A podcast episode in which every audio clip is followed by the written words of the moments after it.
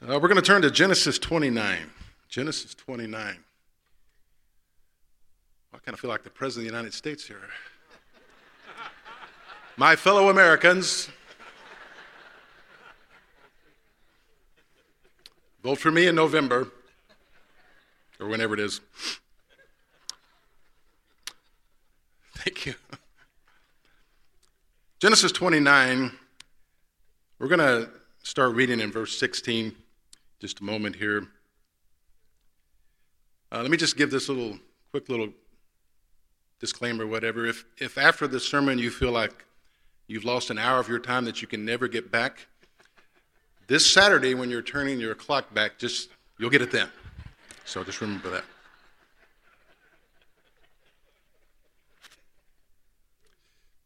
Genesis chapter 29. This is a story of, uh, just give a little background. Most of you know the story fairly well, but uh, Jacob and his brother Esau had a falling out. Jacob fled from his brother because he heard his brother was going to kill him. And these, these were twins, and so I understand how he felt. Uh, there have been some days like that, but I've gotten over most of it. But so he fled for his life, and his, his mother said, Go to my brother's house. So he went to his uncle Laban's house and uh, to basically get away from his brother's wrath. Well, Laban had a couple daughters. Uh, the oldest was Leah, and then Rachel. And as is often the case when you get a young man and uh, some young ladies together, uh, then romance begins to develop. Uh, we see that at Hyles Anderson, and pretty readily. But, but Jacob fell in love with Rachel. And we're going to look at that. Let's, let's pick up in uh, verse number 16, Genesis 29. And Laban had two daughters. The name of the elder was Leah, and the name of the younger was Rachel. Leah was tender eyed, but Rachel was beautiful and well favored. Now, I'm not sure exactly what it means when it says she was tender eyed. Uh, I mean, I, I, I kind of picture her kind of kind of squinting like this, maybe. She might have been cross eyed. I don't know or cockeyed one this way and one that way, and and uh, or uh, I think Pastor Wilson used to say uh, her, her, eyes were very affectionate. They kept looking at each other, and uh, I don't know. But but we see here that Leah, Leah was was not outwardly beautiful as as men would count beauty, but Rachel was beautiful and well favored. She would Rachel would be the one that all the guys would flock to. Uh, you know, she was the beauty queen, and uh, Leah well, we'll just leave it there. Okay, let's continue reading. And Jacob loved Rachel and said, I will serve thee seven years for Rachel, thy younger daughter. Fellas, would you go after that girl if you had to work for seven years? Probably not. And uh, now you would if you loved her. And, uh, well, listen to this statement. Uh, well, it says, I will serve thee seven years for Rachel, thy younger daughter. And Laban said, It is better that I give her to thee than I should give her to another man abide with me. And Jacob served seven years for Rachel. And notice this little, this is such a sweet statement. And they seemed unto him but a few days for the love he had to her. Wow. I mean, that was the real deal right there, I'm telling you. Uh, most of you, if, it, if the wedding's a few days away, it's like forever. But uh, here, about seven years, it's just like a few days. Well, as you read the story, we won't read the entire story. It's a very interesting story to read. But on the wedding day, unbeknownst to Jacob, Laban did the old switcheroo. Okay? And now I'm not sure how they conducted weddings back in those days, but obviously had a veil over their face, uh, which we sometimes do now. Uh, but it was, you know, you could not see very well through that. And so obviously, Jacob thought he had Leah. Uh, but he did not. And if you look down in verse 25, the Bible says, And it came to pass that in the morning, behold, it was Leah. Now, if you could imagine uh, how Jacob must have felt, uh, I'm not sure exactly the expression on his face, but here's the way I imagine it. Any Andy Griffith fans out here? Okay, do you remember when Ernest T. Bass wanted to marry Charlene? How many are with me here? Can I get an amen? Okay, all right, we, we, we're on your level now, finally. Okay, and you know they, you know, Charlene and her boyfriend didn't want that to happen, so they had a, they had a trick where Barney would dress up in a wedding dress with a veil on, And so Ernest T grabbed what he thought was Charlene's wrist and ran out into the woods, finally got her away from everybody.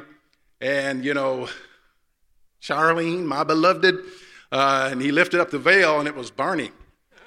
And if you, if you remember how Ernest T goes, okay, that's how I picture what Jacob did when he realized it was Leah.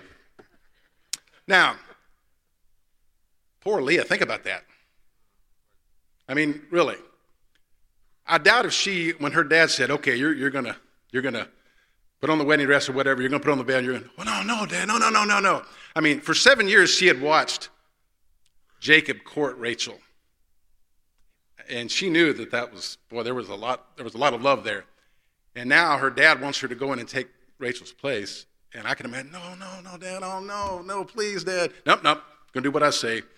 And so, and then the revealing moment when she realized, or he realized that it was not, it was Leah, it was kind of like a double whammy. It wasn't Rachel, and then it was Leah, you know. And uh, so I, I, doubt if he goes, uh, okay, well, that's okay. I, I, don't think he responded like that. I think, what? What? You know, he was mad. I, mean, I mean, he was angry, believing that, that traitor, he's behind this. And, oh, not Leah. You know, I don't know what all he said, but I, I imagine Leah's just sitting there going, oh, you know, like, she probably felt terrible. I mean, you would think she felt just horrible. Um, by the way, um, of course, he ended up giving uh, Rachel, but he had worked seven more years to get her. But he ended up giving, so he had now he had two wives. And I've often thought, what, what do what do the wives call each other? Is it like a wife-in-law or or a stepwife? I don't I don't know how they do that back there.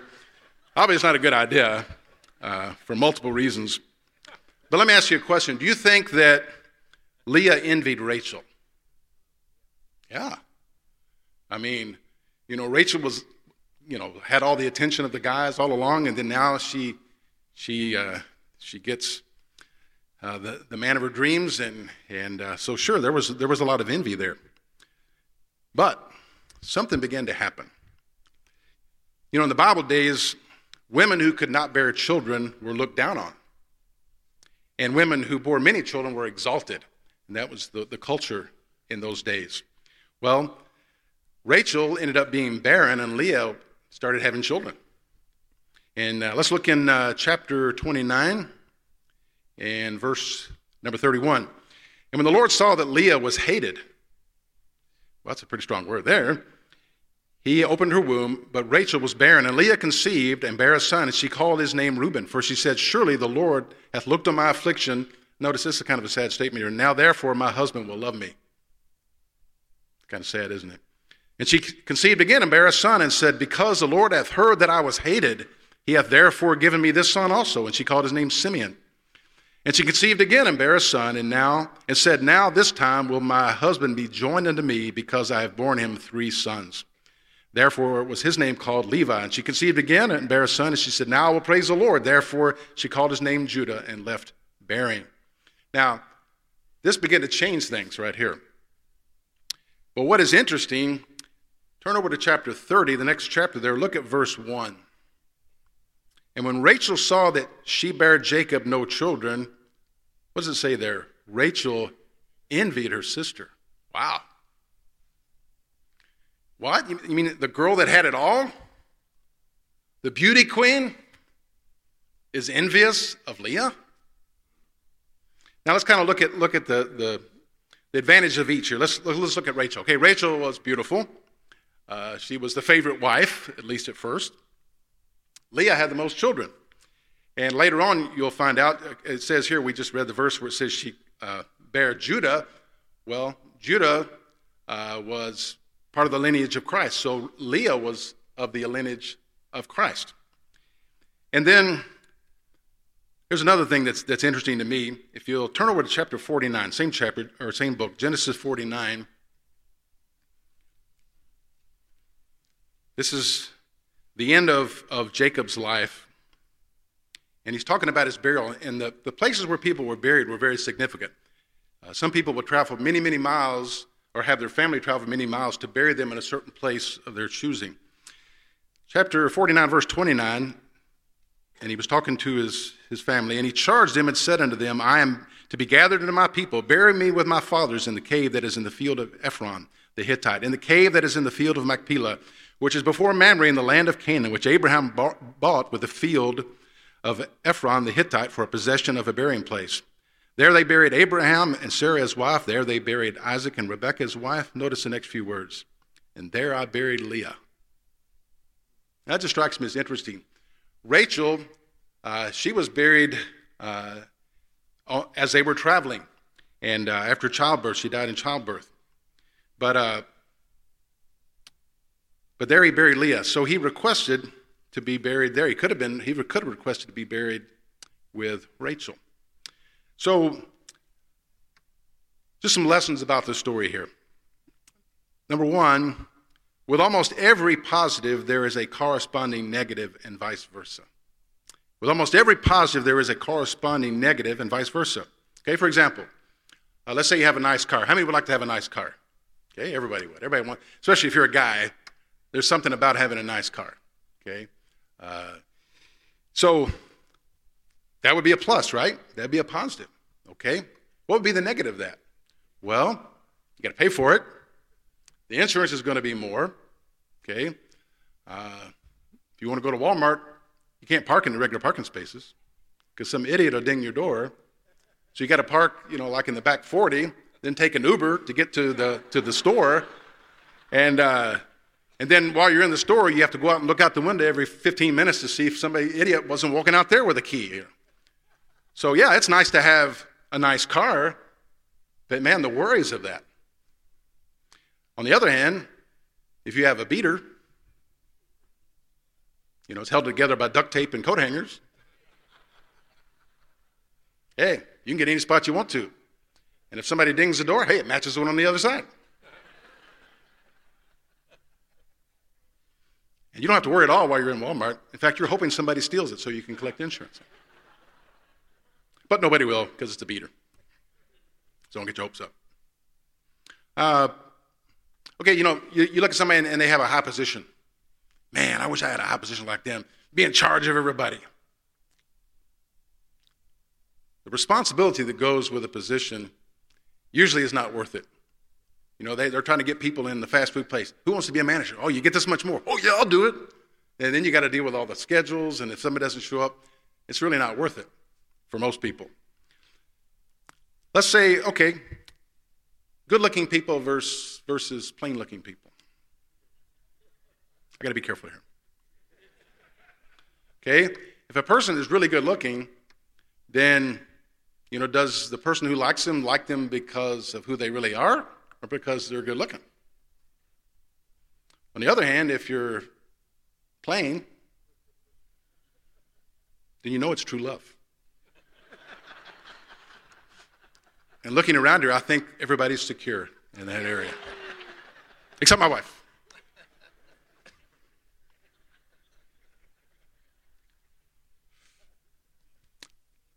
Genesis 30, look back at Genesis 30 again. In verse number 1. And when Rachel saw that she bare Jacob no children, Rachel envied her sister and said unto Jacob, Give me children or else I die. Notice this, and Jacob's anger was kindled against Rachel, and he said, Am I in God's stead who hath withheld thee from thee the fruit of the womb? I wonder how often that conversation took place. Probably every time Leah had a, a child, Rachel, Jacob, oh, honey, you know, he probably the same speech. Probably this probably happened multiple times here. Number two, the problem is we want the good without the bad. Rachel wanted to be the prettiest and have the most children. But life doesn't work that way. That's not, that's not realistic. Job chapter 2, verse 10 says, This is Job speaking to his wife, but he said unto her, Thou speakest as one of the foolish women speaketh. What? Shall we receive good at the hand of God, and shall we not receive evil? You know, life is not all good. Life is not all positive. There are negatives there too. But often, too often, we want we don't want the negative. And, and obviously we don't like the negative. But, but we think that, well, I just, oh, oh, well, this is bad, you know, and, and we get all depressed because one bad, thing's ha- one bad thing happens. And we need to realize that, hey, life has, has good and bad in it. And one of the things that makes the good enjoyable is you went through the bad and now it's good. Anybody ever had the flu and you, and you were throwing up? That's no fun. In fact, that's one of the worst feelings in the world. But you know what one of the best feelings in the world is? After you throw up. and that's not going to happen. That good feeling is not going to happen unless you throw up. So let's all try to throw up tonight. No, no, don't do that. But if it happens, realize the sun will shine again. And uh, number three, no matter how much good is there, we tend to focus on the one thing that's bad. Boy, isn't that the way we are? You know, Rachel, beautiful Rachel, the favorite wife. Give me children, or else I die. You know, just all on that one thing. She had so many other good things going for her. But the fact that she couldn't have children consumed her life. You know, too often we say things like, man, why do I have to be so this? Or why can't I be like that person? Or if I just had this, you know, then I would be happy. Then things would be good. You know, and we do that with others too. We, we may even do that with a friend or, or even with a spouse. Ah, if they would just fill in the blank. If only they would, boy, things would be so much better. But it's so easy just to focus on the bad that we experience. It's easy to focus the bad on somebody else. We look at somebody and, well, they do a lot of good things. They, they, they're very uh, much of a blessing to people, but there's one thing that irritates you about them, and that's all you focus on. I don't like that guy. Really? Why? He's a good guy. Ah, he does this. Well, I mean, that's not that. Oh, no, no, I can't. Uh, that's one of my pet peeves is when people do that. So yeah, they're off my list. Number four, learn to focus on the good and be content. Learn to focus on the good and be content. Rachel said, Give me children or else I die. How did Rachel die? Childbirth. Interesting, isn't it? She got what she had to have, and it killed her. Most of you know I have a twin brother, and when I, we were growing up, people were always comparing us. And of course, I was always the best. And I was my mother's favorite, of course, and you know all that. But, but people would always say, which one of you can do this the best? And it was that way all of our lives. Um, and I remember when we were growing up, I used to envy my brother. I would look at the things that he could do better than me, which was a small list. and I would say, man, man, he's good at that. Man, I'm, ah.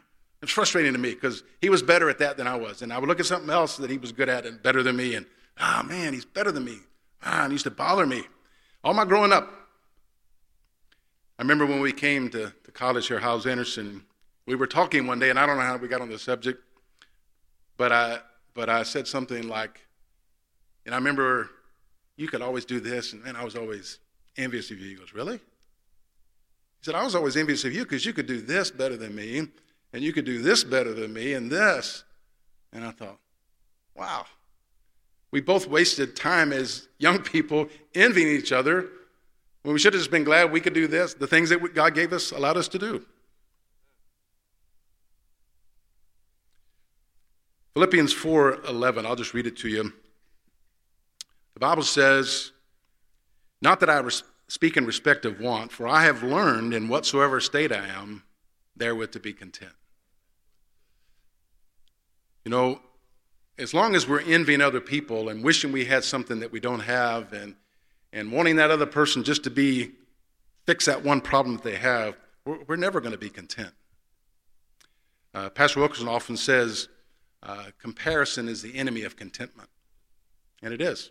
When you compare yourself with someone else, uh, you're either going to look at them and you're going to feel like you're better than they are, or you're going to feel inferior to them. But either one of, neither one of those is good. But Paul said he had learned that whatever state he was in, and he was in a lot of different states, and I don't mean states like in America, but conditions. He was in prison, he had been beaten, uh, he had good times where people gathered around him and hugged him and said, Boy, Paul, you've changed my life. And then there were people that were trying to kill him. But he said, I've learned in all those things, the good things and the bad things, just to be content. And whatever came my way, I just, I learned, I figured it out that the best thing to do, whatever it was, whatever state it was I was in, just to be content. Hebrews 13, 5, the Bible says, Let your conversation be without covetousness, and be content with such things as ye have. For he has said, I will never leave thee nor forsake thee. Hey, if you've got God, you got all you need. But so often we take that for granted. Oh yeah, I know I've got God. I got saved years ago. Okay, I know God's on my side, but but but I don't have that. God says, be content with such things as you have. Now, does that mean you can't ask for something? No. Does that mean uh, if if you're a, a, single person, you can't ask God to give you a spouse? No, that, certainly that's that's well in order. Uh, if, if you're a couple and, and you're not, ha, don't have children, you would like to have a child, certainly ask God for that. Nothing wrong with that at all. But what God is saying here is don't be miserable until you get it. Don't think that God has given you, has cheated you, and wrecked your life and ruined everything for you because of that, because of you not having that. You know, I found out that if you'll just be content with what you have, God may just look at that and say, okay, uh, I think I'm going to give it to him now. I'm not saying that that's always going to happen, but uh, the best thing to always do is just be content with what God's given you. You know, when we're not content with what God's given us, who controls everything on, in the world? God does. If there's something about maybe the way you look, maybe some circumstance in your life that you have no control over. God allowed that. And as far as the way you look and the way you are, your personality, God made you that way. If you complain about that, you're saying, God, you made a mistake. God, you did, you did me wrong. God, you cheated me. Lord, you're unfair to me. You did that for them, but you didn't do that for me. Is God unrighteous? No. So when we have a, a problem with what has happened in our life or our lot in life, uh, and we're upset about that, the only person to blame for that is us. I've seen people that uh, I saw a video of a, of a, a young girl. Uh, she she had no hands. One of the happiest people I've ever seen. She drove with her feet. Very interesting how she managed all that, but she did. You know, most of the things that we complain about, we feel like I got a raw deal. There's somebody else that has it worse than that in the same area, and they're as happy as can be.